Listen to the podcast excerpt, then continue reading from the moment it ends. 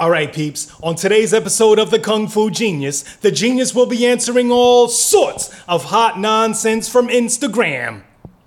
Lots of gems, lots of circle energy, lots of the Kung Fu Genius will give you the recipe for those barnacle knuckles. Let's get to it. And every day I practice martial arts. Yo, Dre, how you doing, man? I'm doing rather fucking splendid. Steve. Rather, fu- well, starting with an F bomb right away. Straight in. Um, It feels good to be here. yeah, as, as- Finally. as, many people know, Yeah. it's been a little difficult for us to all converge in the same room together because of, course. schedules. We got international man of mystery Mikey Dean over here. Yeah. Uh, you know, always jet setting, always Yeah. somewhere else. oh yeah. Uh, we got you know Mr. Family Man out in Jersey, and like I'm I, I'm the guy who could do this. It's like you guys have I you wish I guys was have a jet outgr- setter. outgrown the podcast. Yeah. You know. But not not really. Well, I do have to say one thing though. What what do you got to say? We have to tell the audience that you had a little bit of an accent. I accident. had a spill. you had a spill, and as Fell a off result, a flatbed. and as a result, your your grill Oh. has altered. So maybe you can look into the camera and show show the audience the alteration. Uh, yeah, look at that. All right. So for those of you who are listening to us on audio, uh, I look like a pro One- wrestler. one of I look like Hacksaw Jim Duggan. You look like him? Doctor Teeth. Doctor talk to teeth. what in the Dre has a a chipped, cracked, missing bit of which tooth will in the front, hopefully be fixed by Tuesday. but it's jagged. It's like with its jagged edge, It's yeah, jagged it's like right? the '90s group. it's like the '90s group jagged Straight- edge. The the crazy part is, I believe that other half of my tooth is in Is in your face. in my face. It's still in your face. Yeah. All right. So it's still with you. because the fall was just that crazy. Unbelievable. Yeah, Unbelievable. Yeah, it was. Yeah. It was rather. At least I wish I can see the video, but at I don't least think it wasn't caught on me. video. Can you imagine? No, there was video. Oh, I haven't seen it. That'd be the worst viral video for the Kung Fu Genius podcast. Dre. They probably already posted Sifu, it yeah, already. Falls flat on his face. I don't think they know I'm a seafood. Okay, yeah, but I if would it gets not, out, I would who- not yeah, tell. they'll know, right? I would not. So anyway, It's embarrassing. uh, the uh, before we get started, Yes. easiest way to support the Kung Fu Genius podcast is on Patreon. Patreon.com slash uh, the Kung Fu Genius. For as little as Right five bucks below. a month, you can uh, support the Kung Fu Genius podcast. right. You get access to episodes early. You get my Instagram subscriber reel stuff for free. I'm and, subscribed. And higher levels of that. support. Yeah, makes sense. I All pay right. that every week. Yes, perfect. Every week, yes. Our number one supporter. I pay with this. Yeah, he, he, he splits the five dollars up into weekly payments. the five dollars a month. Right, right. Uh, and so uh, higher levels of support, you get yeah, different goodies, including like private episodes and chats and things like that. So anyway, Dre, Fire stuff. here we are. Here we here we are. Uh, we Back recorded a, a few again. episodes uh, Yeah. because I'm going to be traveling for a couple weeks. I'm going to be Man. teaching a seminar in Hungary. And he's the jet setter.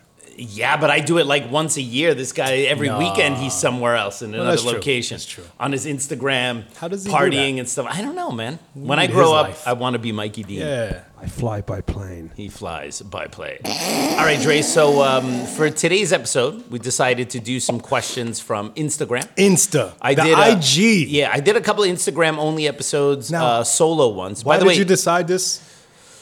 I remember you did a solo one. Instagram questions. Is, is are these questions like well, it's saucier? No, we always Are get, they- No, we just that we always do the questions from YouTube, and I have a a way more sizable audience on Instagram. Okay, and so that's why it makes sense that I uh, we al- always you know I'll put out a feeler in my stories Mm-hmm. at the Kung Fu Genius on Instagram. And I'll be like, oh, questions for you know an upcoming episode or whatever, Uh, and I always go Mm. way more than I need, and they're always fresh questions. Whereas like with the uh, YouTube comments, sometimes you know we don't record for three weeks, and then it's like we have old questions in there, Okay. or we have like uh, you know we don't quite have like the pick because sometimes, well, to be quite honest, a lot of people on YouTube they don't really ask questions; they just they, they, they just sh- say stuff, right? And it's like, and it's like the longer the comments, which I'm totally happy. We love the engagement. Right. It's usually proportionally so the less likely there's going to be something in there, right? So Mm. well, the yeah. thing is, it says comment. yeah, they but we always, but at the end of every episode, I always say if you have questions for a future episode Right. of Kung Fu Genius, go ahead and write them in the They comments should just below. put question. Yeah, I, I, and- I and wish we could do that. Oh, yeah. Yeah. Switch it up. All right. So option. we have some Instagram questions. I you believe got we do. So many people are confused about basics in Wing Chun Chi Sao. Some view it as a collection of moves, and masters confuse their own students by talking of principles and concepts without telling them what's what. The 15 Chi Sao Fundamentals is my attempt at explaining Wing Chun Chi Sao from a perspective of principles, but also with the basic techniques required to express those principles. It shows the framework for Hong Kong Wing Chun Chi Sao, in particular, the training of Pun Sao and Lap Da. This is necessary training before going on to the higher and more spontaneous expressions of Chi Right now, if you use the code KFG Chi you can get a signed copy of my book for the price of the unsigned one. Click on the link in the description below and use the code KFG Chi at checkout to get a signed copy of this full color, over 230 page manual on the vital foundational training exercise of Wing Chun. This offer is good while supplies last, so get yours today. First off, we got the liquid bender. The liquid bender. That All must right. be a super skill. Yeah. Well, his rival must be the air bender. How long would you train on the wall bag daily to achieve your Bruce Lee knuckles? Uh-huh. LOL. LOL. Yeah. Uh, yes. So uh, that's an interesting question because it's a it's a question almost of um, it's almost a question of vanity. All right. Because uh, if you train on the wall bag regularly, Right. Uh, and you know with the proper Wing Chun punching technique, you know hitting with the bottom three knuckles, over time you're going to start to see a change in your hands. All right, usually depends on the shape of you. Different people like if you look at their hands, and one thing Depends on the shape of your head. N- not that much. Uh, Okay. maybe the shape of the head that you're punching, right? Got it, got uh, it. But when it comes to you know the outcome of regular wall bag training, it really depends on the shape of your fist, right? Because some people are like, oh, look at what my hands look like from all this wall bag training, and you also kind of have the feeling that that's kind of the, the shape of their hands anyway, right? So um, when you hit the wall bag over time. Mm-hmm. Uh, usually there's some kind of flattening out of the knuckles in at least when you punch in the Wing Chun way, where you hit with the bottom three knuckles, which supports the power line through the forearm. There's a tendency for those bottom three knuckles to actually start to flatten out a little bit. Right. Uh, but at the same time, there's still always going to be a little bit of a protrusion on each of those three knuckles that you land with. And where that knuckle lands on the wall bag, you start to develop a callus, usually a mm-hmm. round callus. And it looks somewhat like you ever see barnacles on the bottom of a boat, right? Right. So if you train really fanatically on a wall bag, you'll start to get what I call barnacle knuckles, where it looks like you have one barnacle growing on each of your three Barnacles. knuckles, right? So um, that Not barnacles, bar knuckles. bar knuckles. All right. So that kind of becomes a sign of someone who has trained their Wing Chun seriously because Mm-hmm. they've, they've done it so much there's now body modification involved right your your hands have now changed shape right but it's not much different if you look at a karate practitioner like a serious karate practitioner who does makiwara training you Mm. would see them the top their top two knuckles are bulbous and barnacle looking right and with the. Wing Chun people, it's the bottom three knuckles. But it's it's a little bit like, you know, when uh, I was a teenager and you were a skateboarder. Uh, when when you skateboard, you know, you have grip tape on the top of your skateboard, which is like sandpaper, and it's, it's to keep you from slipping off the board, right? But when you do an ollie, you have to drag your foot sideways up the board to create this lift, right? So what ends up happening is the side of your sneaker starts to wear because it keeps rubbing against the sandpaper, and you get a little hole on the side. On that right? particular and area. on that, What? and that's like, oh, you're a serious skateboarder because you do so many ollies that uh, you have a hole in your uh, sneaker, and then if you do kick flips. The front edge of where the toes are starts to get Yeah. worn out. So you could tell when we were skateboard, it was like a huge, like as a teenager, it was a huge sign where like the whole front of your shoe is almost ripped off. Wow. Because you you're such a hardcore skateboarder. And then when people start to start uh, skate switch footed, so you do both ways to show that you're really good, Mm-hmm. then you want to show that you have equal marks on both sides because then that means like you're a t- you you could totally switch sides and, and, and do it both ways. I right? got a random question. random question. Yeah. Back in the 90s, Mm-hmm. Washington Square Park was the place to be for skaters. Yeah. And so we're the Brooklyn Banks by the Brooklyn Bridge. Okay. Yeah. Did you ever do that Washington Square Park? no, Park? because I um, when I was a skateboarder, Yeah. uh, I started skateboarding in Jersey, Okay.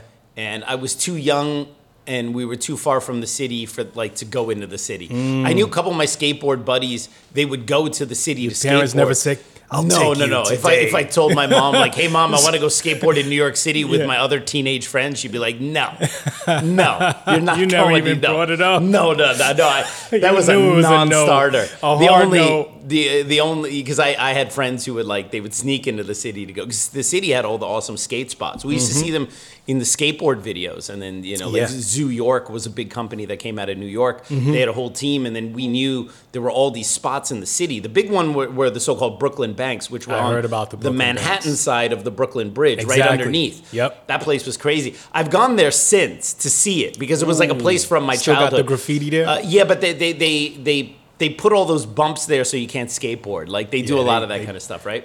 So anyway, so that was like a sign that you were like a decent skateboarder. So like you look at a Wing Chun guy's hands, you see the bottom three knuckles. Look at a karate guy or a boxer, you this is top two knuckles. You, Mm-hmm. You look, at a look at that hardcore side of the skateboarder, sneaker. shoes are ripped. You look at a wrestler, a grappler, they got the Yeah. cauliflower ear, right? Right.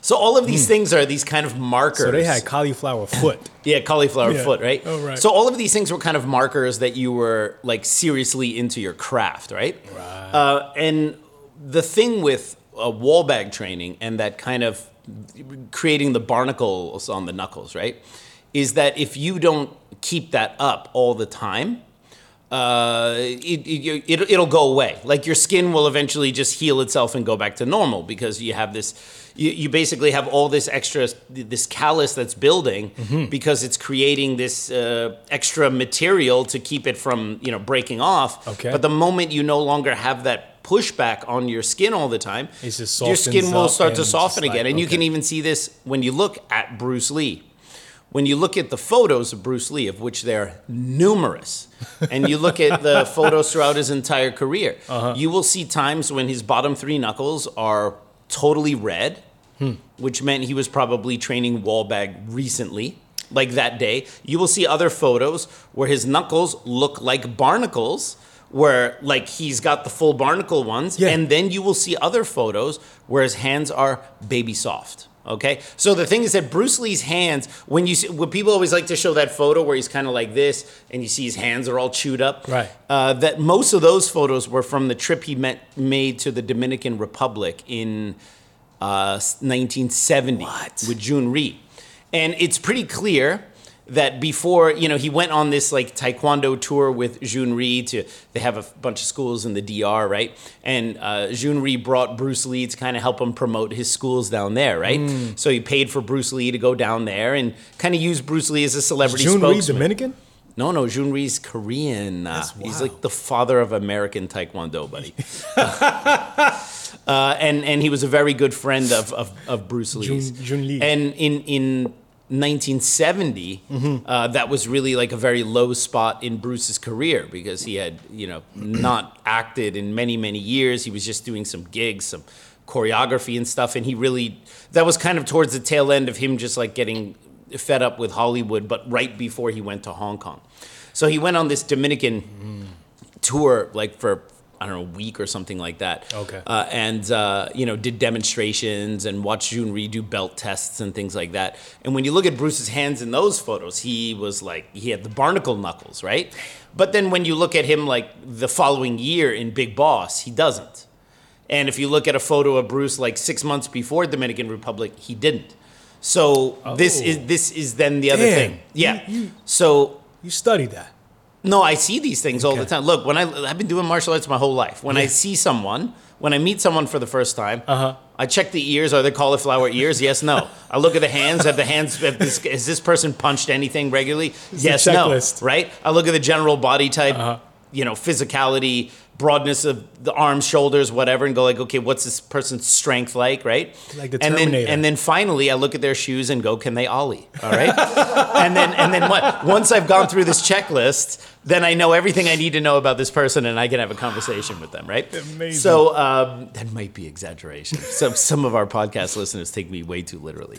Um, so anyway. Um, it's very clear, uh, and it almost seems like a Chinese thing. It could be a little bit of confirmation bias, but Sifu Leungting told me the same thing. He told me when I was when I first started teaching, he's like, "Oh, you have to hit the wall bag really regularly. So if someone comes in, you know, and they look at your hands, they're going to go like, "Oh, this dude means business." So I have a feeling that uh, in Chinese martial arts circles, at least in for some, I'm not I'm not saying for everyone, that that is a little bit of a kind of like "don't mess with me" kind of sign. Look at my hands. And so um, it's very easy when you have a canvas wall bag. Mm. All right. So nowadays we use the wall bags that have like That a little leather pleather pad, on them, right? Because it's way more sanitary, it right? leather or Uh, pleather? I pleather. it It's was- not. No, it's not real was leather. That's real not real leather. leather. Get out of here. All right. The, Why we cost so much? se- they don't cost that much. But if it was real leather, the wall bag would we'd be selling them for like 150 bucks. Yeah. right? Authentic uh, eel skin leather. Wait a right? So what you're saying is our wall bags are vegan? Uh, uh, uh. They could be vegan. Wow, there you go. There you go. See, mm-hmm. we're, we're up with the ecology here as well. Yes, yes. accidentally vegan Yes, wall uh, bags. remind, remind me to tell a vegan story after this one, in case I forget. All right, a, ve- a vegan Wing Chun story. Okay. Excellent. I love vegan Wing Yeah, Chun. f- great. So, and I might have told it before, but it's it's, it's a story I worth to hear repeating. So, um, so anyway, Sifu Leung Ting would tell me like, "Hey, you need to make sure you hit the wall bag regularly. Mm-hmm. Uh, so if people come in, you know, and they look at your hands, you know, it's kind of like kind of like a bit of a sign, like you know, this is you're serious, right? So he meant it almost like as a marketing thing. And when I look at Bruce Lee, I kind of think he kind of felt the same way too. Now, that's not to say, look, if Bruce was a training fanatic, right? You train all the time. That's a consequence of your training. That's not your. That's not. You're not punching the wall bag to have the hands like that. You have the hands like that because, Because you you punch the wall bag all the time. But sometimes you want to have the hands that look that way. And so you train a little bit extra on the canvas wall bag to let that happen, right? Sifu Leungting told me like when you first start training on the canvas wall bag, and we don't use can we still have canvas wall bags, but they now have that pleather cover on there Mm-hmm. um, because when you when everyone is hitting the wall bag in class, No the, the, gloves. the canvas wall bags, you get all sorts of like you know broken skin and blood and all sorts of stuff in there. With these, you can at least wipe them off and keep them clean, right?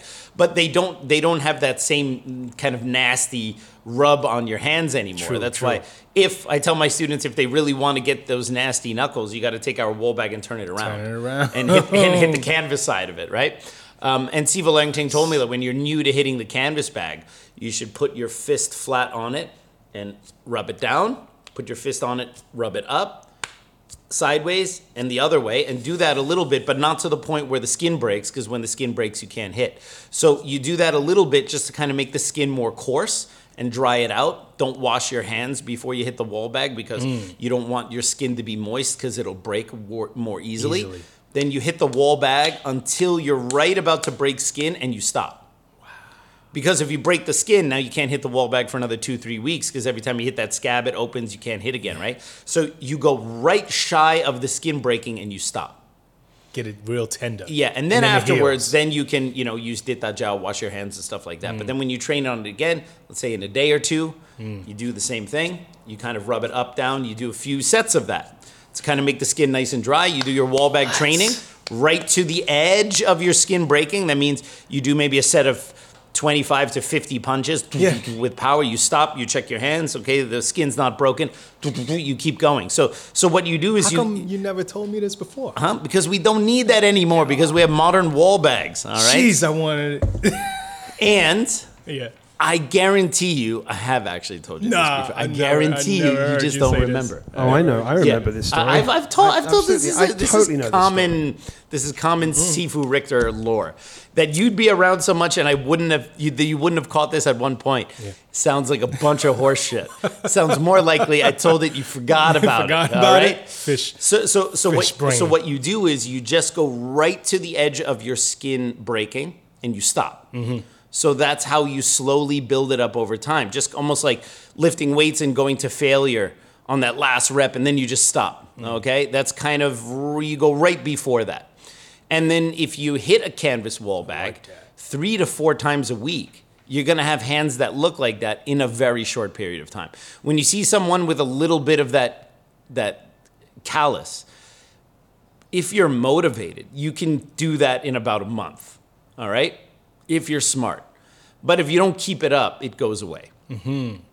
If you look at my hands throughout like the course of my teaching, practicing Wing Chun career. You will also see these ebbs and flows. Right. There was one trip to Hong Kong where like my three knuckles were completely chewed up and the skin was super super thick because before I went to Hong Kong, I was doing a lot of wall bag training, and that just happened to be what my hands look like then.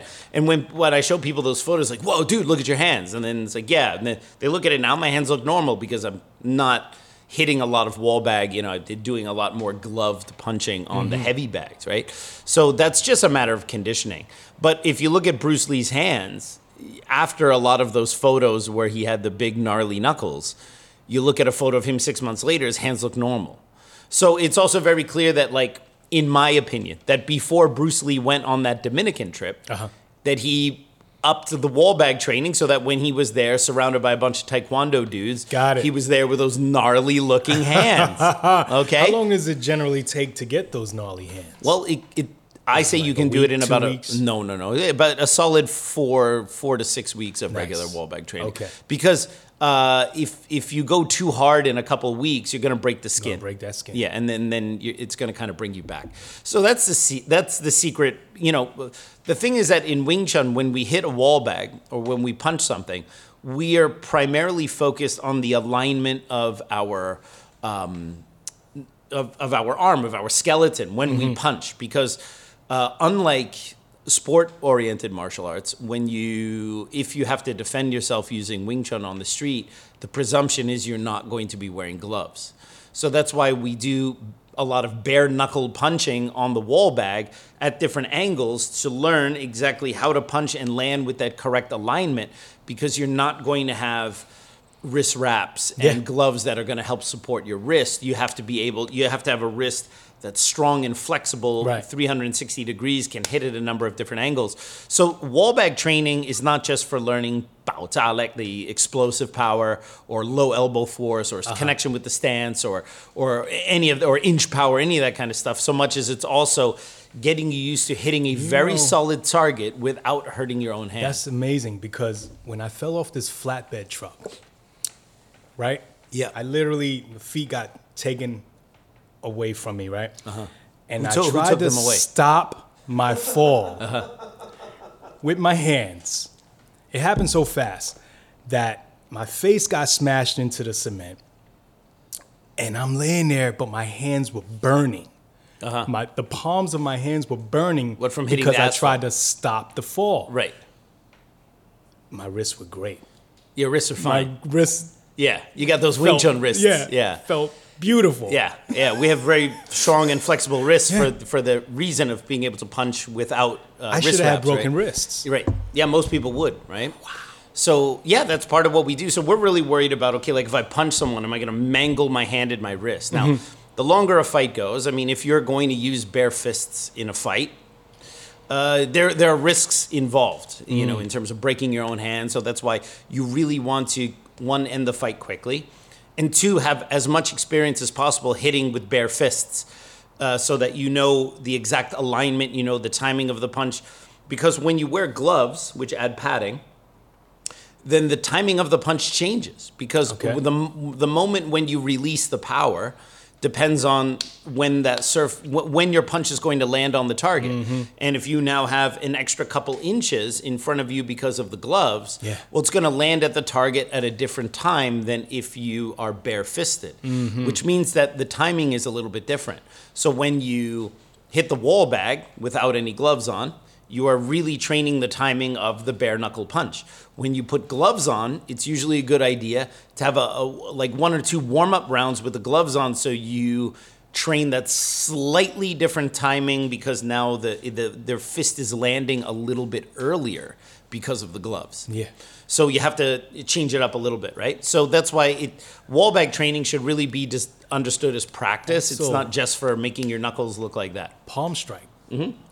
Training palm strikes. You can train palm strikes on the wall bag, absolutely. Yeah. Definitely like played into that. Yeah, for sure. For No sure. broken wrist. Yeah, uh, Wing Chun. Wing Chun people have strong wrists. Yes. So, um, vegan Wing Chun story. Yeah. oh, vegan Wing Chun story. Okay, yeah. So I'm pretty sure I told this story on an early episode, maybe season one. I haven't heard it.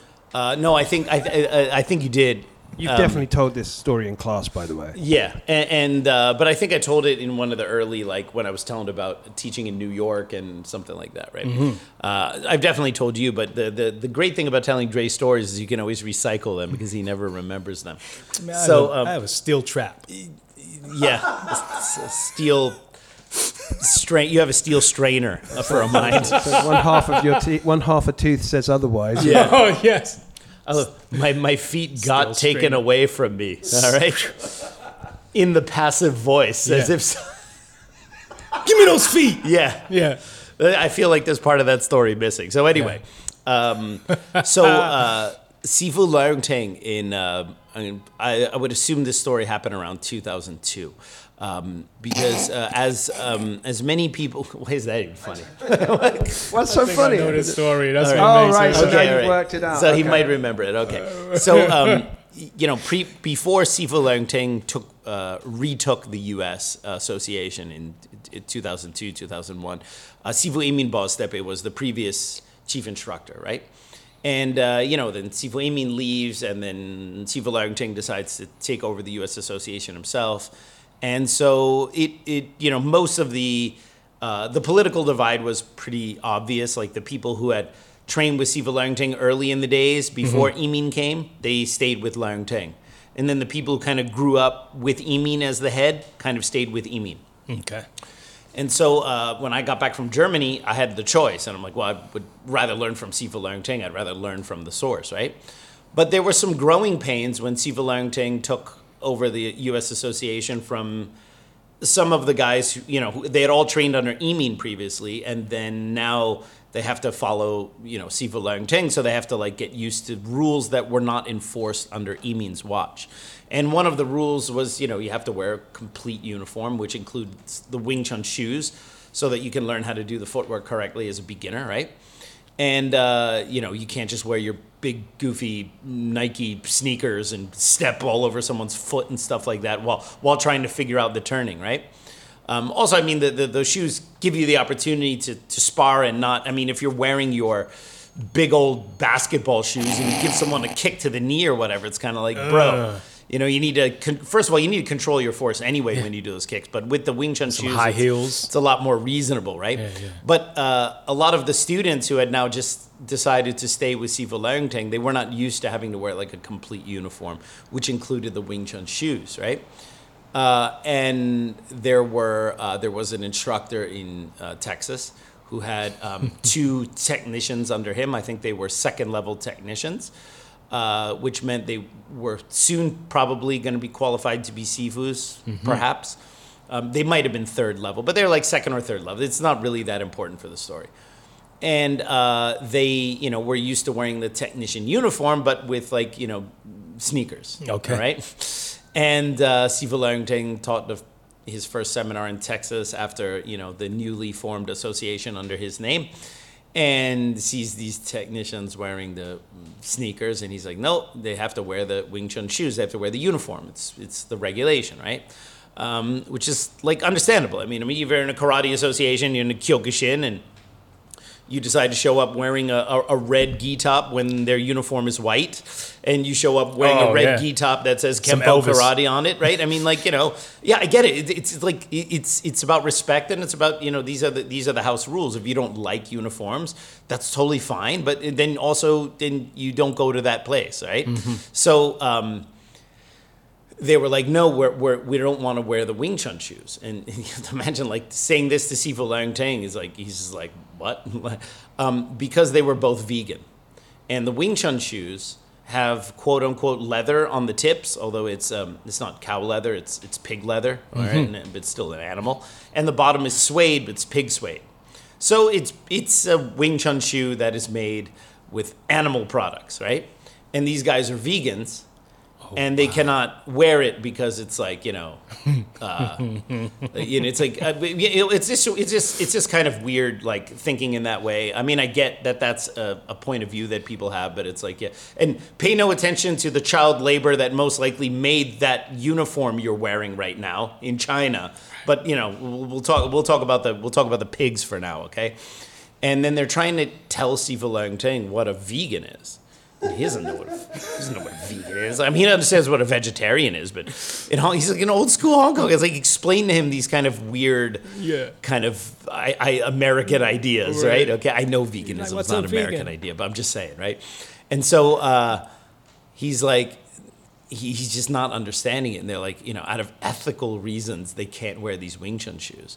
And then his line of argumentation was so funny. He's like, the, the pig is dead already. it's like what? The pig is now alive, not now alive because you decided to not wear these shoes, right? Right, right. So it was just funny. Like the logic was very spot on. So anyway, what question you got next for me, Dre? Hey everyone, just want to let you know Wing Chun Illustrated is now offering a paperback edition through Amazon, reaching a larger global market. And no, they're not ditching the glossy magazine edition through MagCloud. You can now simply choose the version of this magazine you prefer and the one with the cheapest shipping wherever you live. Order your copy of Wing Chun Illustrated today across 12 Amazon marketplaces with free shipping for Prime members. Go and check that out. We got good. Good is sniper. Mm-hmm. Okay. These are Instagram handles, by the way. That is correct. These are Instagram handles. All right. Yeah, so don't forget the at at the front. Yeah. Sheesh. Listen, British snark. Yeah, totally. Don't forget the at at the front. All right, go ahead. At good as sniper. Have you heard of circle energy in Wing Chun? Is this a thing at later stages, Sifu?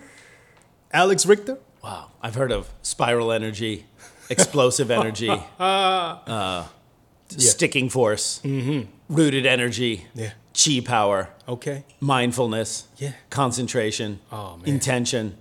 I've heard of all the powers. Preach right? On. But the problem is, look, all right, kung fu What people. about square energy? It's this square energy, is rectangular energy, Yeah. the octagon energy, right? It's like where you where you got to wear short shorts and uh, MMA gloves. That's octagon energy. Octagon Big dick energy. Uh, yeah, Yo, he went there, he yeah, went he there. went there. BDE. Of course he's right? gonna go there. Yeah. So, um, But you haven't heard of circle energy. well, look, what do you mean haven't heard? First of all, all of these things are made up by whatever Sifu wants to teach it. Okay. And I'm not saying I wish I I'm- came up I'm not saying made up in that they're making up something that doesn't exist. It's just that when when you talk about spiraling energy or you talk about circle energy or circling or whatever, these are just frameworks that an instructor is going to use to explain information.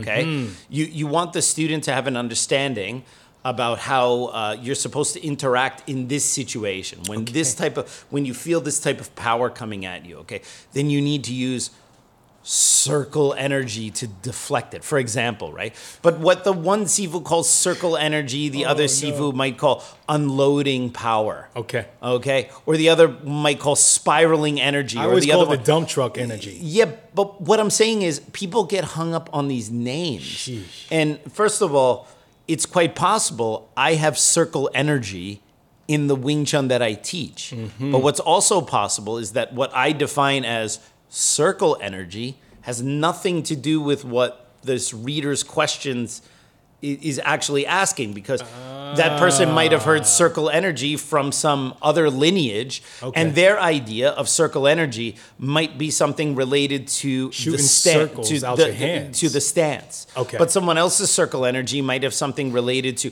how you absorb force in general. And it's more conceptual and not like hands on with the footwork, right? Okay. And the other person's circle energy might have something to do literally with Hunsao, right? So the problem is mm. with these kind of questions is that it's like, well, I've heard, of course, I've heard of using circles and angles and spiraling and rotation and all of these things in different contexts and frameworks for different things. But that doesn't mean that this fits whatever this definition is because I don't know enough about Right, of that. who, who who is the person saying circle energy. Yeah. And in what way are they discussing it? And Okay. if it has anything to do with the circle energy of a rattan ring, well, that is bullshit. All right. Um, okay. But it, it- the idea that Wing Chun is solely linear Um, I don't think any serious Wing Chun person actually believes that, right? It's a common trope about Wing Chun that Wing Chun only goes in a straight line, only punches straight. We only have one. Even Bruce Lee said Wing Chun only has one punch, or Wing Chun lacks variety. And I will not argue that that is how Wing Chun is commonly interpreted by people outside of Wing Chun as being just simplistic, just a straight punch. Yeah. And it's Direct. unfortunately also the view of a lot of adherents to Wing Chun that Wing Chun is just straight line, straight line, straight line, right? And they very quickly uh, like to say things like, you know, Yan Han Gong, Ngo Han Ying, all right? Which is others walk the bow, I walk the string, right? And then they think that that's a mic drop. Like, yo, other styles are so stupid. They go on a round curve and we go on a straight line. We're so much smarter. First of all, um, lots of other martial arts also punch on straight lines. In fact, most punches are on straight lines, okay? The, the idea that Wing Chun people somehow are the first ones to go, like, you know, the shortest distance between two points of straight line. Like Wing Chun people think that by saying the most basic thing you learn in second grade geometry, that they now somehow have come on some like revelatory truth. Second grade All right. I mean, I mean, it's like, uh, first of all, Wing Chun also has non-linear angles and strikes, especially once you apply footwork. Um, the idea that a complete martial arts system can consist of only using one angle for punching is ridiculous. And the idea that no other martial arts understand the virtues of a straight punch is very solipsistic and very arrogant. Solipsistic. Yes, meaning like you only you you think everything about you, you. The only thing you can understand is your worldview, and as if your worldview is the center of everything, right? That's today's big word on the Kung Fu Genius podcast, by the way. Mm-hmm. Now I know how to describe Mikey Dean. Oh, I now d- I actually know have a- one complete word. that I have a quick question though. Yeah. Like, do, does that mean that maybe Bruce Lee's kung fu was on white lines? All right. So anyway, but you, you know, but, but you know what Wing Chun people, you know oh what, my god! you know what Wing Chun people don't understand because they'll always say like others wacky- walk the bow, Yeah. like the bow of the bow and arrow. Mm-hmm. We walk the string, which means we're so much more profound. And then you always go, great. What happens if the other guy walks the string though? And then you see them go, uh, I, uh, because they don't think about that. Because unfortunately, Wing Chun people with the virtue of center line and straight line and, in words like efficient and and um, you know simultaneous offense and defense, they think that by just saying these kind of words and phrases and tropes, that they somehow have a technological edge over anyone that they would fight over who doesn't use those words, even though they might just use a different framework to explain the same thing. But the idea that, oh, I go on a straight line while other idiots go on a curve, okay, what happens if the other guy goes on a curve with crushing force and your straight line punch doesn't have enough power to stop him? Then is the straight line really always the solution? It can't be, okay? Damn, damn, All right. So uh, you have to also solve, if you're going to say others walk the bow, we walk the string, the second half of that has to go, well, then what happens when they walk the string? All right. So yet you have to then, like, it, it's not complete to just say that. So to come back to this, I don't know what circle energy means as the framework of this person's question. I could explain multiple ways about using circles, using spiraling, using angles, not going in a straight line, using a circle to offset a straight line, using the curved line to offset straight, using straight to offset curve. But that doesn't mean that that's the framework here because what a lot of Wing Chun people don't seem to understand is the terminology used in their own school, in this case, let's say circle energy, all right, is not like a universally accepted thing among all Wing Chun Wing schools, Chun right? schools, right. But other Wing Chun schools might also teach it, but under another name or under another framework. Okay. You understand? So so that the problem is it's always this idea of the terms used in our school, the terms that are uh, bandied about in our explanations must also be used equally in all other Wing Chun schools. It's like no, you're you're you're misconstruing the framework by which you learn Wing Chun.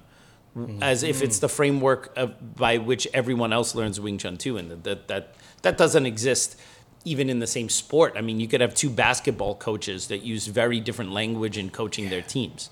All right. Um, and then, but maybe in essence, they're teaching them the same game, All right, but they have different frameworks of how they model the way they set up the plays and the shots and everything like that, right? So it would be like if basketball coaches were complaining that, you know, this drill set that they use in this NBA team, they don't use that name in the other NBA team to to explain the same concept, right? Right. And and kung fu people always have this thing that they think like, oh, my Sifu taught me spiral energy. Did you learn spiral energy? And the other guy might not know it as spiral energy, but might know it as something else. A surge principle, for example. They might use different words to explain the same thing. It's like, ah, see, you don't have this because that's what kung fu people do. Do you have this thing? Oh, you don't. right? and, and and really, it's these are just stupid semantic games. All right. What else you got for me? Wow. Okay, let's get into. I was just going to say, does What that mean if, say? by that rationale, that the kung fu's in fact on blurred lines? My God, he's not letting this cocaine thing go. You know what I was thinking? I thought you were going to m- mention something else. To What be was fair, blurred lines isn't actually cocaine. That's something way creepier. I was just making a music reference. Yeah, Why does everything sound like a drug reference though when you say it? yeah. Comes back full circle. Yeah, because Dre just a moment ago had one of his iconic wows, right? Everyone Yeah. always talks about, you know, it's a drink for for those who are kind of new to the podcast. It's a drinking game to uh, take a sip only when you're at home, boys and girls. all right? Because you will die. Yeah. All right, yeah. Uh, to take a sip of a drink every time this dude goes, wow. All right.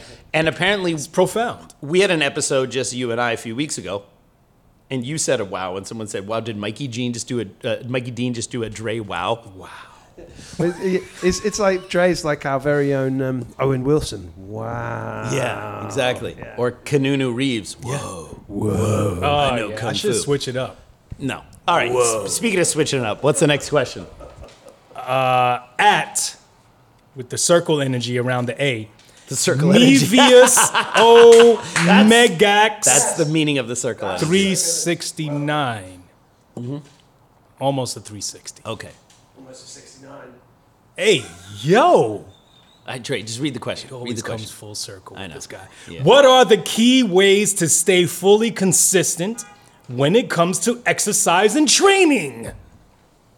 Oh, that's easily solved. How? If I if I knew the answer to that, I'd sell it for a million dollars, right? That's what everyone wants to know. It's- All right. I think for me, it's self motivation. Well, it's it's. I mean, discipline it's is not, big. No, it is discipline. It's not motivation because motivation is Break it an- down. Motivation is an emotional feeling, and you you Hey. there's there's something called the That's profound right there, too. I didn't Take- say wow to that. take it easy. All right. hey, hey. It is an emotional feeling. Uh, yeah, and and the problem is that uh, emotions they go in ebbs and flows. Yeah. So when you talk about motivation, you're talking about being in a very heightened state of emotion. But as we know about heightened states of emotion, they eventually come down. Damn. So if you rely on motivation, you'll be motivated for a week to go to the gym, and then that emotion wears out, and then you don't have it anymore. Ooh. What do you have left when you don't have the emotional high? You have discipline. That's all you have. That's all okay? you need. No one likes that because every everyone nowadays with the internet, you want to hack. The three things you can do, and you'll never lose motivation. And get the hell out of here. Even the most motivated dude. All right. Even I like I work out very regularly, but even I go through slight ebbs and flows with my workout motivation. For example, sometimes when it's a choice between uh, getting my workout done or uh, well spending extra time with my kids, I'm always going to give that extra time to my kids. But sometimes when it's like uh, getting in a few extra sets on the heavy bag or finishing this chapter for my next book, right? Then I have to like think about it, right? Uh, I always feel better though when I make time to work out. So the thing is that everyone has different motivational markers. So the thing that works for me might not even speak to anyone else. Like, it, like I, I could find something intensely um, motivating in terms of discipline. Like this is a way that I really stay disciplined, and it can make total sense and be a total workable framework for me, and it be totally meaningless to someone else who's wired differently.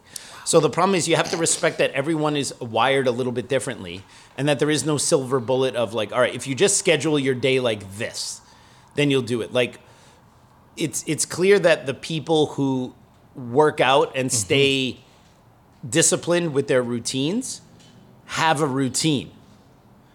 And that's kind of the thing right there. It has to be, in my opinion, part of your schedule. Yeah. You have to put in your workouts the same way you put in a doctor's appointment. It's non-negotiable. I got to go to the I got to go for my checkup on Wednesday. I got to go and hit the heavy bag for 20 minutes on Thursday. Can't be late. Yeah, Friday. Yeah, you you set up the time. Friday, I'm gonna do some, you know, upper body workout stuff. Maybe uh, Saturday, I'm gonna do some kicking and legs or something like that. You schedule it, all right, and you stay true to that appointment. That appointment for your workout, for your training, for going to class, whatever it is, is just as legit as your appointment to go to the bank or uh, uh, your court date or whatever, right? So you have to have it. Now, there's some people that don't like rigid schedules, you know, but they still get stuff done. It's just, it's like a different type personality type, right? So they might have a thing where it's like, oh, I'm going to work out every day. Uh, not always super hardcore. Maybe one day I do a hard workout, the next day I do something a little bit more light. But I'll work out every day, and I'll find a time to put it in the ebbs and flows of my daily routine. And there's some people that that will work for them. Whenever I go, all right, uh, I'm not going to be able to work out in the morning, but I can get my workout done later in the day. I never get my workout done later in the day because when I don't do it at the time that I really know I can do it, I don't get it done because I will then always prioritize something else. So I feel that you have to come up with a routine.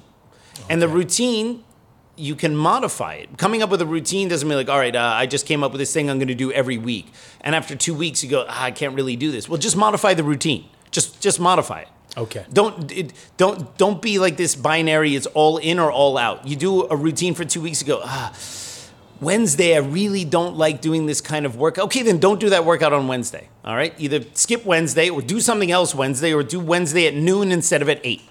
And then do that for a couple weeks and then improve Make it. Like just im- im- make it an evolutionary process until Okay. you get the one that fits you perfectly. Don't go like, oh, well, I tried this for two weeks, it didn't work. Okay, then adjust it so it does work.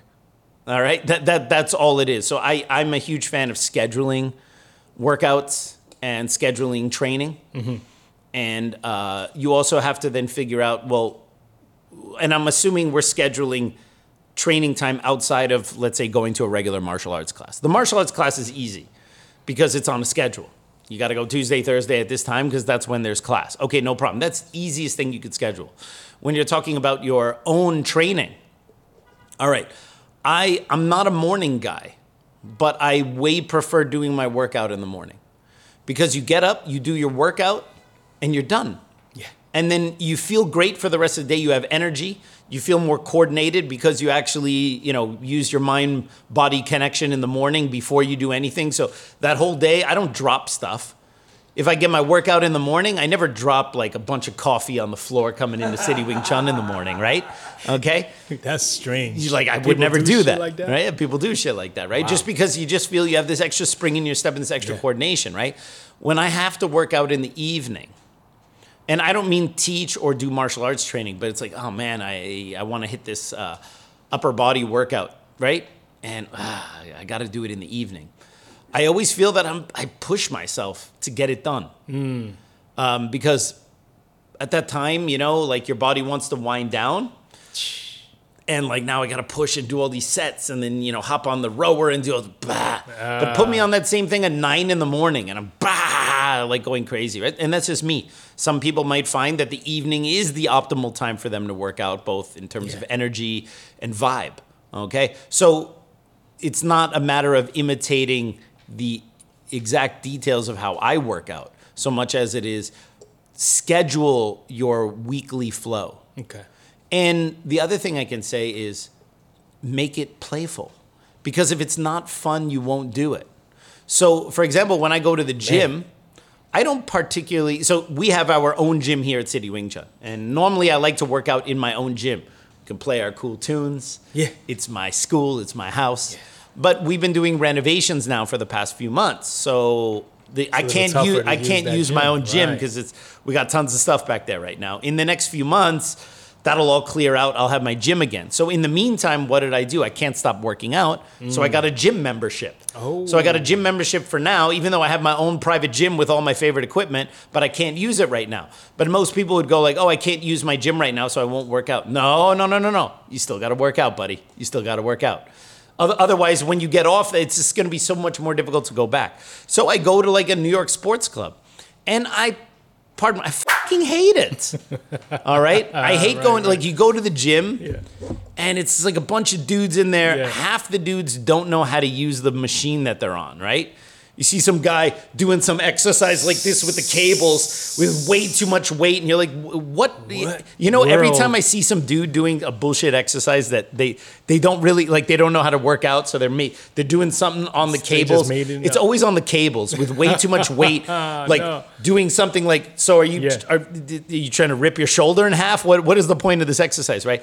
I always in my mind I say, um, yeah, bro, uh, this exercise works out my genectigazoink. Anytime I see someone doing some bullshit workout, I go, oh, he's, he's training his genectigazoink right now, right? And so and, and so you walk in there and there's this like vibe, like do you know, you do some sets, the dudes are looking at you. Like, oh, what do you, what do you do? Like that, but you know, I put my headphones on. I don't pay any attention to that, right? But I understand why going to the gym for most people is like, bleh. You know, you, if you're a woman, you go to the gym, dudes are gawking at you the whole time. You're a dude, you go to the gym, people to see how much weight you're lifting, what sets are you doing, or just waiting for you to go to another machine. It's a shitty experience, right? So I, I found this pocket at around 10 o'clock where it's a little empty, where the Okay. early morning people are gone, but the noon people haven't come yet. And even then, it's still kind of weird, but I have to go to the gym. Why? Because the gym keeps me healthy for practicing Wing Chun. I do so much Wing Chun in a week through my teaching and through training with my students that all the Wing Chun muscles get way overworked. All right? Uh, if you're a Wing Chun practitioner, you don't need to do any front raises. With like, if I see Wing Chun people go and grab dumbbells and do front raises this way, he's like, "Why? Have you looked at Wing Chun? Your arms are out in that position the whole time. You're now taking the head of your Uh-huh. I gotta make shoulder, them stronger. which is no, you're not making them stronger. You're making them overworked, and you're damaging them. No, make because them you already get the front head of your shoulder gets so much work in Wing Chun, chain punching, chi sao, the forms. Your hands are in front of you all the time. That it makes no sense to go to a gym and then do that one even more, and you're just kind of putting more mileage on this thing that you're using all the time.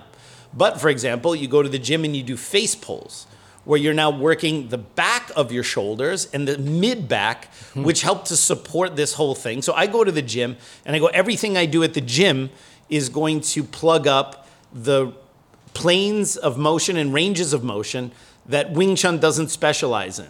Because Wing Chun is a fighting art, not just, it's not a whole body movement. So you art, don't right? work your adductors in the gym. Yeah, exactly. Like to, to go You up to the machine and do that thing wouldn't make any sense, right? but to do the opposite version would make sense, Okay. right? And then so I do some things that support the Wing Chun practice. Uh, for example, uh, Nordic hamstring curls. Yeah. Very difficult exercise to do. One of the best exercises you can do for the Wing Chun advancing step. Because, because you're training essentially your leg bicep, so the ability to to grab the ground and Mm. pull yourself forward. That is it. It's a very difficult exercise, but that's the exercise that I do. So I do stuff, you know, partially to keep a balanced physique, Mm-hmm. um, and I also do some stuff to support my Wing Chun practice, and I do stuff like a lot of movement to stay in good shape. Mm-hmm. For a 45 year old, I think I move pretty well and pretty flexibly. 45-year-old? Yes. Um, and also the other thing is, I want to be able to play with my kids. You don't look like a 45 You know, thank you. I want to be able to play with my kids. Like I want to be able to crouch down on the floor and grab them and lift them up. Right. And you look at most people kids my age, they, they, but you look at most people our age, they can't do that. So why do I go to the gym? I go to the gym so that I can play. All right. So I don't go to the Keep gym like, playful. oh, I got to do all these sets and stuff like that. Yeah, I got to go to the gym and I got to get a workout. That's the discipline part. But when I go there, it's like, oh, cool. So I'm doing pull ups and I'm like, oh, these pull ups are going to allow me to do a better lap sao, or they're going to allow my shoulders to stay in better condition to do sao for a longer time, right? So I go like, wow, and I'm just thinking about how this is going to help me. So I make it into a playful thing. And then so I do usually three strength workouts a week, two upper body, one lower body. And then I do uh, heavy bag work, wall bag, and my martial training. So, like a lot of forearm training I get is from the pole and the knives, right? So, I don't do a lot of forearm stuff at the gym because I got the pole and the knives, Okay. right? And I don't do a lot of explosive stuff at the gym where I do like plyometrics and stuff because I got the heavy bag and that stuff I can do here.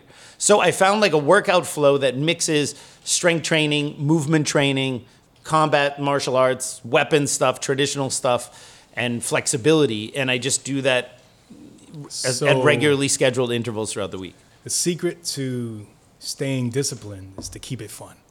to keep it fun. Yeah, and and because you, have to attach meaning to it. Um, bodybuilders go to a gym with a different motivation than martial arts people. So martial arts people should be going to the gym to think that okay, the stuff that I do at the gym is going to improve my martial arts. It's going to make me punch harder, or it's going to be allow me to fight longer, or kick harder, or have uh, power in different uh, planes and ranges of motion that I wouldn't otherwise have. So you go to a gym and you go like, wow, everything I'm doing here is going to improve my martial arts. So the, that's the motivation. You're not going to the gym to go to the gym because there's nothing intrinsically rewarding about going to a gym. It's a fucking awful place, smelly place, weird fucking people. All right. Um, but but but you go. What you do is you you you. For example, um, when I do. Um, uh, lateral raises. Okay, I'm going like uh, I'm training my ability to to keep my shoulders down while they're under load. So I'm going like, yeah, this is going to make my shoulders look nice, but this is also going to just reinforce body mechanics in Wing Chun. So it's like, it's all it's all part of that same motivation. Whereas a bodybuilder goes to the gym for the sake of developing those muscles, for the sake of showing them off. That's their motivation. The martial artist goes, what are these exercises going to do to improve my martial arts, right? A dancer goes, how are how is this workout going to improve my ability to dance, right? So the moment you you figure out what is your workout actually helping you do? Don't go to the gym for the sake of going to the gym. Don't go to the gym and lift some weights uh, for the sake of next time trying to lift more weights. Because at some point you're going to plateau and then what? You're going to stop going? No, there has, it has to be tied with something you're doing and something you're improving. And then it becomes fun. And then the discipline part becomes easy. Forget motivation. We all live on a hedonic treadmill, okay? Which means that Hedonic. hedonic, right? Like hedonism, right? Okay. Which is um, Mikey Dean. wh- which you know is that word too? Hedonic. Absolutely. Uh, yeah, absolutely. Yeah. But So the- other reasons than this. Yeah. So the the hedonic treadmill is like this. Um, y- you like most people have a baseline in terms of how happy they are in general. All right. So like your general outlook on life, you know, like how motivated you are, how positive you are, how negative you are. Your general vibe pretty much stays the same. Okay. Um, which uh, can be both good and bad because if you if you have a very bad baseline, you kind of stay there, right? Other people are very kind of cheery, and that's their baseline, I have a right? bad baseline. No, you have a very good baseline, right? but but what happens is throughout your life, you have these ebbs and flows where you suddenly have something really great happen in your life. Mm-hmm. Ooh. Okay. Uh, you know, you meet someone, or That's you have, you have your first child, or uh, Oh, you know something. yeah. Uh, you know, you, you you fall into some money, whatever it is, right? You fall off a flatbed You fall off a flatbed, right? And then you, you you have this experience of great motivation or elevated uh, feeling, Mm-hmm. and then over time you go back down to your baseline again. All right, so that's what's known as the hedonic treadmill. Hedonic you're, you're, you're on. You're basically always on baseline, and you wow, you have this great high for a little bit. Yeah. But you never stay there because it's not sustainable. You always come back to your baseline. But it also works the other way, where you have something very tragic, you lose someone in your life, and then you're in this lull, and then over time you come back up to your baseline. So that's part of the reason why using motivation, uh, the emotional thing of motivation to go to the gym doesn't work because you're like almost relying on staying on that high. You need to find something that's going to make you go to the gym when you're just on the normal ass treadmill of your life, not when you feel super motivated. Or even not when you're really down and like, oh man, I really got to go to a gym and change my life. Or oh, I feel so great, I want to go to a gym. You don't, you don't want to be operating in those two extremes. You want to be like, I go to the gym because it just it allows me to do the things I want to do. I can play with my kids. I feel better at work. I sleep better. I can punch, kick, and do whatever I want better than I would otherwise. And that's a lot of fun and that's rewarding. And that motivation has to be able to be there when you're on that hedonic treadmill, not when you're suffering the ebbs and flows of life, because then that because that's not going to last. Brilliant. All right, what else you got? Wait, I, quick I'm question. motivated by vengeance and hatred, just so we're clear. I, I find it interesting when uh, you tell someone you're a martial artist, in whatever context. Mm-hmm. Yeah, I'm a martial artist. Oh yeah. Uh, what what discipline? Right. Yeah. Yeah, it's a How great did that word. come around? Discipline's a great word. Yeah. All right. Yeah. Interesting Yeah. that people word it that way. Yeah, but it is a discipline. They're all disciplines. all right. They're a way of life. Is there a martial art that's not a discipline? uh, Rex Kwon Do? All right, let's go. What's the next question? Xing Yi. Okay, next up we got at He wants he wants applause every time. they read everything. proteo.matia. Congratulations. Thank you. What? I'm sorry. This is this is a misspell. Tipe. I was about to say tipe, but it's type. Uh-huh, yeah. What type of force do you use in your Wing Chun? Wow. Fajin, Falik, Yaolik, etc. I know Chinese words too. Oh all right? no! Oh no! Yeah, well, hey, this is almost an identical question to the one about circle energy.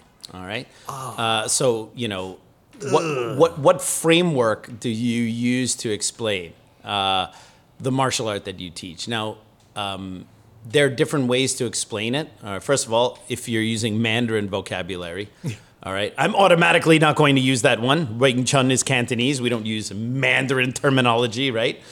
Um, yeah, it's, it's, it's a small point, but like um, it does bother me a little bit. Um, Wing Chun, uh, the art that we practice, Wing Chun, is famous from Canton, mostly made world famous through Hong Kong. They speak Cantonese there.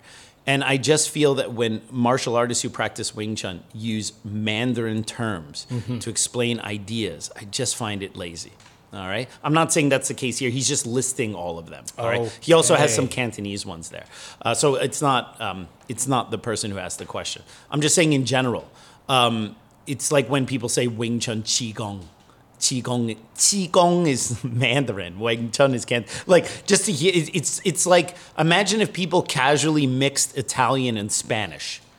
It's like yeah, they're both Latin or based Romance languages, and Right. presumably, if you understand one, you can understand a little bit of the other. But it's kind of weird to be, Yeah. you know, uh, to to mix these two.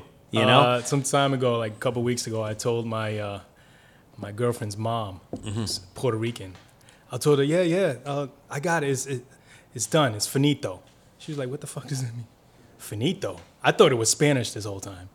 finito is not a word in Spanish. I'm not even sure if it's really a word. It I know, sounds like but a, I've been hearing sounds it like a white my- person word for Finito. think- finito. I've hey, I been speak hearing it all my Spanish. life. I've been using it, thinking it was a Spanish word. Yeah, but but the weird thing about Means that is, finish. that regardless of w- what its origin is, I Yeah. think most people would still know what it means. Absolutely. Right? I It's just- like you said finito. finito, and I'd be like, I have no concept of the word coming out of your mouth, right? I'd just like to say also another example is be like you know people that mix English and American.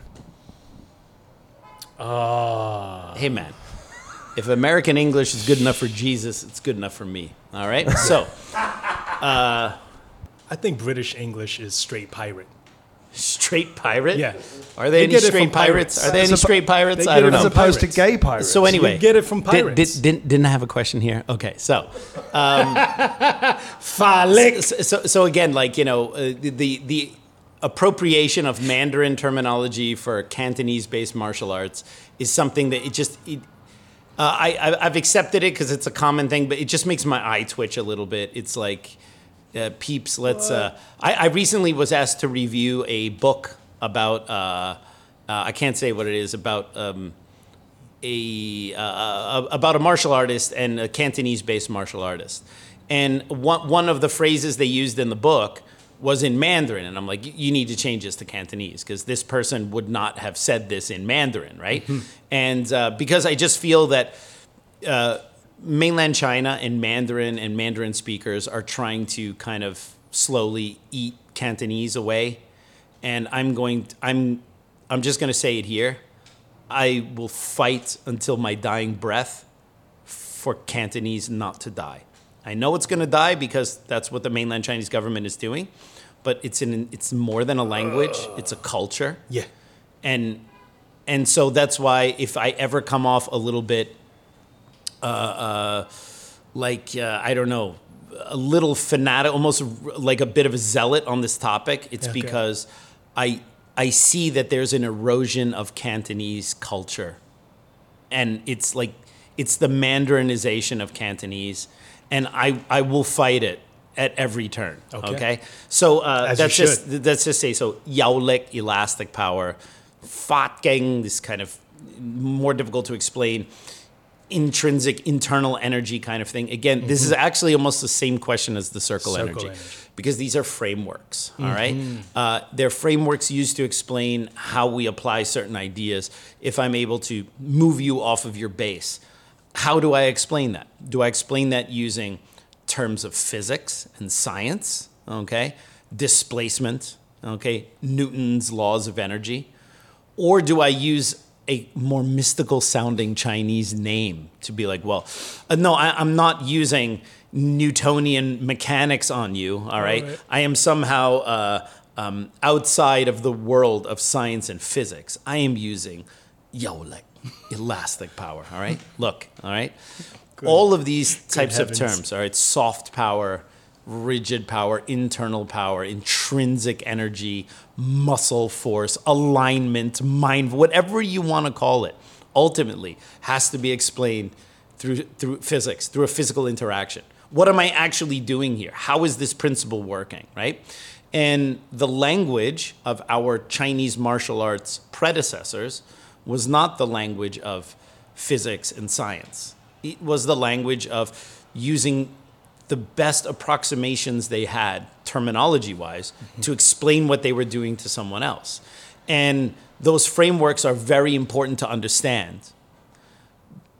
But I think we need to slowly start abandoning these foofy words.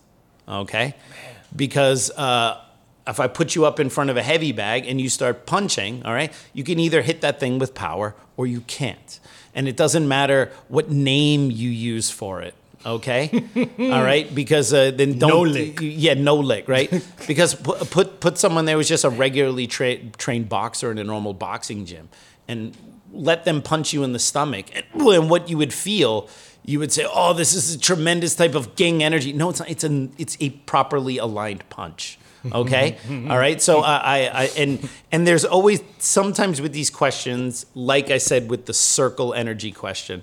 Um, I take the reader at face value here asking which one I use. Well, I mean, we, we have five different power transfer methods in WT. I talk about it in my Chum Kiu book, available online. That's Check the link below. I talk about the five different t- types of power displacement there, and I use or types of uh, power transfer, I should say, uh, and I use normal normal terms to explain this. Kind of no longer couching it in this kind of mystical Chinese, mystical sounding Chinese stuff. Because even the Chinese stuff's not actually mystical once you understand it. But the use of those terms makes something non mystical sound mystical. You understand what I'm saying? So why don't we just get rid of these terms that make these things sound fantastic? It's, just it's a bit fatuous at some point. Like, let's just explain what's actually going on. Here I am displacing you. Here I am using gravity to pull you to the floor. Okay. Here I'm using rotation. Here I'm using my, my joints as, as, as if they were a whip, like a lash. All right. These, there are ways that we can explain this that we no longer need to couch it in these kind of mystical sounding things. So uh, it's, and, and again, then for the specific application of you know what someone calls fatgeng or fajin in Mandarin, right? Uh, even among experts in those, let's say, internal martial arts that use that fat, and fatgeng's always that kind of whippy power you use, and you hit someone, and then the guy's bowels explode and he falls down, right? um, still yet to see that in a fighting contest. Pl- plenty of controlled demonstrations of that stuff, uh, but not really on the street so much. Um, the- you know, when you get a number of internal martial art guys who all believe that they can fatgeng, all right? You will find that there's not even consensus among those guys in terms of what that term actually means. As a matter of fact, they will often have a self-serving definition. The way they apply fatgeng and the way the fatgeng is done correctly also happens to be the method that they teach. No one ever says, Fat Gang's super awesome, but we don't quite have it. All right? It's always, Fat Gang is this super secret thing, and we're the only ones that have it. And then what they do is they create a very self serving definition. Fat Gang is trained this way, it's explained this way, it's expressed this way. And anything outside of that is heretical, it's not true. Oh, you see those Bagua people over there? Uh, their Bagua is different from ours, and their explanation of Fat Gang is not correct because it's not the same as ours. And so the problem is, what you have in Chinese martial arts is this, these unending debates where people are defending terms that are nebulous. These terms don't have, they're not clearly defined. You don't go into the Webster's dictionary and look up Fat Gang and get that standardized definition you get a lot of well it's like this and the other guy's like well no actually it's more this way no it's actually this way. So what ends up happening is you have no consensus even among the people who peddle these things. So for me to sit here and go well like the wing chun i teach we're all about that gang baby all right? Okay well then you can line up a whole number of tai chi experts bagua experts xingyi experts whatever who would probably disagree with how I would explain Fat Gang, right? So what's the problem? The problem is not the Fat Gang. The problem is in the defense of these stupid words. Okay? Okay. Um, and I mean stupid, not that people who profess these things are stupid. It's just that what is the more important thing? Okay? I can hit you with power and do something, or that I have this so ultra nuanced way of explaining what I do to you that I can talk about it for hours and hours and hours and hours, but you never actually see it in practice. All right? So I think these terms are, I'll define them in my books, I'll talk about them. But I think that for Chinese Kung Fu to move into the 21st century, Okay. all right? Because right now, Kung Fu is not in the 20th century, it's still in the 19th century, okay? All right, I want to move it to the 21st To the century. 20th all right, first. we need to maybe stop thinking that the defense of these type of words and definitions and frameworks are the important thing about Chinese Kung Fu. All right, I, I have a feeling like people are so lost in the defense of these terms that they're missing the whole point. All right. Okay. So, uh, you got another question for me? I think we have time for one more. All right, let's do it. Right, Mikey Dean? Yep. Yes. Okay. Okay, Mikey Dean says yes. Mikey Dean says yes. At Yeah, I said yes. Gandolfini the Gray. Gandolfini the Grey. That's a great handle. That's actually quite awesome. yeah. If you could go back in time and dedicate yourself to a different martial art, what would you choose, Sifu Alex Richter? Jing Kung genius. Oh, it's difficult. I these questions are so difficult because why why would I just do one? Like Wing Chun checks off a lot of the the the, the, the boxes for me. Okay. Um, but I also practice some other stuff because I want to make sure that when I teach my students how to defend different types of attacks, that that information is coming from a place of experience and not from a place out of my ass. All right. Uh, so When you were practicing Wing Chun in your early days Mm-hmm. and Tae Bo came out, did you want to switch over? no, I did not want to switch. It's more of a Dux Ryu fan. Dux Ryu. Uh, no, so I mean, uh, the thing is that I I practice Wing Chun. That's the martial art I teach. That's the martial art I've been doing for most of my life. But uh, you know, I still study boxing, kickboxing, and obviously train with Magno Gama and Jiu Jitsu. Um, but if I wasn't doing Wing Chun, I don't think I would. I don't know if like Brazilian Jiu Jitsu would tick all the boxes for me Okay. uh, nor would Thai boxing. So I think I would probably just be doing all the other stuff I'm doing now, but I would be just be doing way more of that. All right. Okay. Uh, so uh, yeah, I think that's all I gotta say about that. Wow. All right, everyone. Well, I hope you enjoyed that episode of the Kung Fu Genius. As always, don't forget to subscribe to the Kung Fu Genius, hit that bell for notifications, and if you have a question for me to answer on a future episode, go ahead and write those in the comments below. And as always, I'll see you guys next time. Word is I'm a kung fu genius. Technique speaks for me, not lineage. Forget Jet Li, cause I'm the one. Many call me seafood, but to you I'm Sigung. And I produce masters. You surpassed us, your kung fu stiffer than corpse and caskets. City Wing Chun is the house I built. Violate the gate and your blood gets. Alex Richter, always the victor. They will often have a self serving definition. The way they apply fucking and the way the fucking is done correctly also happens to be the method that they teach. Fucking super awesome. Fucking is this super secret thing, and we're the only ones that have it. Fucking is trained this way, it's explained this way, it's expressed this way. Those Bagua people over there, uh, their Bagua is different from ours, and their explanation of fucking is not correct because it's not the same as ours. You don't go into the Webster's dictionary and look up fucking and get that standardized definition. So what's the problem? The problem is not the fucking.